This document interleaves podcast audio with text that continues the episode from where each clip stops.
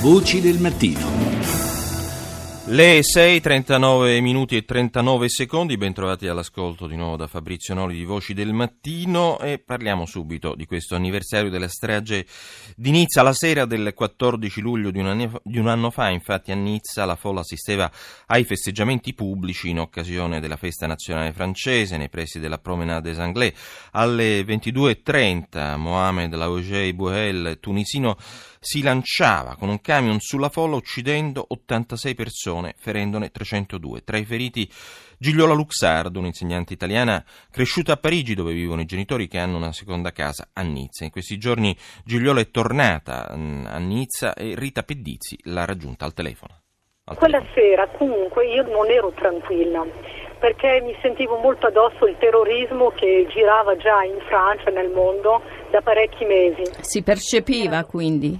Sì, perché dall'attentato di Charlie Hebdo io sono stata molto male. Poi c'è stato il Bataclan con tutta la, la, serie di attentati, quindi io ero proprio con questa sensazione che c'era aria di terrorismo in Francia. Io questo attentato me lo sentivo addosso non so come dirlo, non è una cosa razionale, non è scientifica, però sentivo che era nella logica che potesse succedere qualcosa in una città come Nizza, che comunque è un grande polo culturale di divertimento, di turismo rispetto alla Francia. E quindi ho detto, ma siccome il terrorismo colpisce dove la gente vuole divertirsi e ti colpisce il comune dei mortali, ti colpisce il bambino, la persona che esce a spasso senza dover fare niente di speciale. Quindi io avevo voglia e non avevo voglia di uscire. Comunque il fatto sta che sono uscita alle otto e mezza di sera, come ho fatto tutti gli anni, e ho detto a mio marito non stare lontano da me. Siamo andati a sentire il bolero di Ravel, la sicurezza era soltanto la sicurezza privata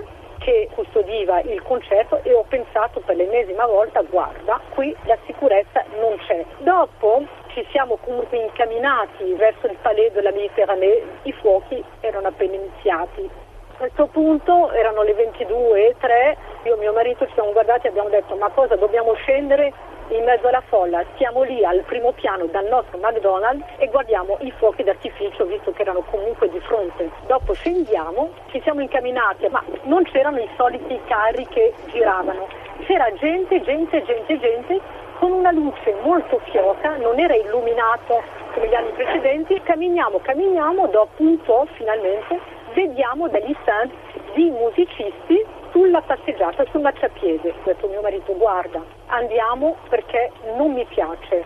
Non era mi piace. diversa rispetto agli altri anni? Completamente diverso perché l'altro anno era molto illuminato, era molto più movimentato degli anni precedenti. Quindi io scendo dal McDonald's dopo aver visto lo spettacolo e dico a mio marito guarda c'è troppa gente, io in mezzo alla carreggiata anche se pedonale non me la sento e cammino sul marciapiede. A questo punto io che avevo solo gli occhiali, sono leggermente miope, mi vedo arrivare questo camion bianco con quell'uomo molto possente al suo volante, fa come uno slalom sulla passeggiata e vedo che proprio la gente muore davanti a... quindi è stata una cosa in un attimo, ma siccome io me lo sono proprio visto, questa macchia bianca in mezzo a questo nero di folla e, e, questa, e senza rumore, cioè, è stata una cosa incredibile perché sembrava quasi che avesse, non so come dire, perché non si sentiva il rumore, non si sentivano urla, ci volava molto velocemente. Era come vedere uno davanti a un gioco elettronico. E allora io dico, tu non avrai la mia pelle.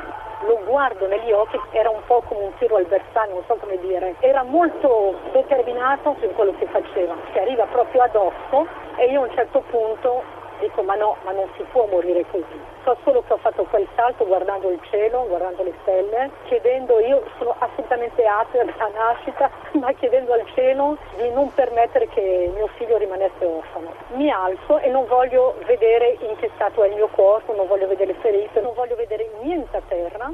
Il camion si ferma, 5 metri dopo di noi, si ferma. Io non ho sentito gli spari, non ho sentito niente. So soltanto che tutto è accaduto dove tutto è finito. Cerchiamo di correre come possiamo, c'erano delle persone che urlavano, c'erano delle persone che tentavano di tenere in vita dei loro cari, ma io era proprio come se avessi il paraocchi, cioè io non volevo girare la testa, a un certo punto attraversiamo camminiamo un pochino, vediamo una giovane coppia che sta entrando in un palazzo. Questo lo voglio dire perché il caso ha voluto che l'autore di questa mostruosità fosse una persona di origine tunisina, di origine musulmana, di 31 anni. La persona che mi ha accolto è una persona di origine tunisina, di origine musulmana della stessa fascia di età ed è lui che mi ha aperto la porta e che mi ha detto voi potete rimanere quanto volete. È più tornata su quel luogo? Allora, io adesso sono sul mio terrazzo a Nizza della mia casa e guardo il mare, guardo il mare. Non posso camminare lì. Guardo il mare perché il, il, il mare ha assistito, assistito e il mare ricorda come me tutto questo sangue, quindi tutto questo mare, anche se ci fosse una mareggiata, non potrà mai lavare il sangue sulla passeggiata.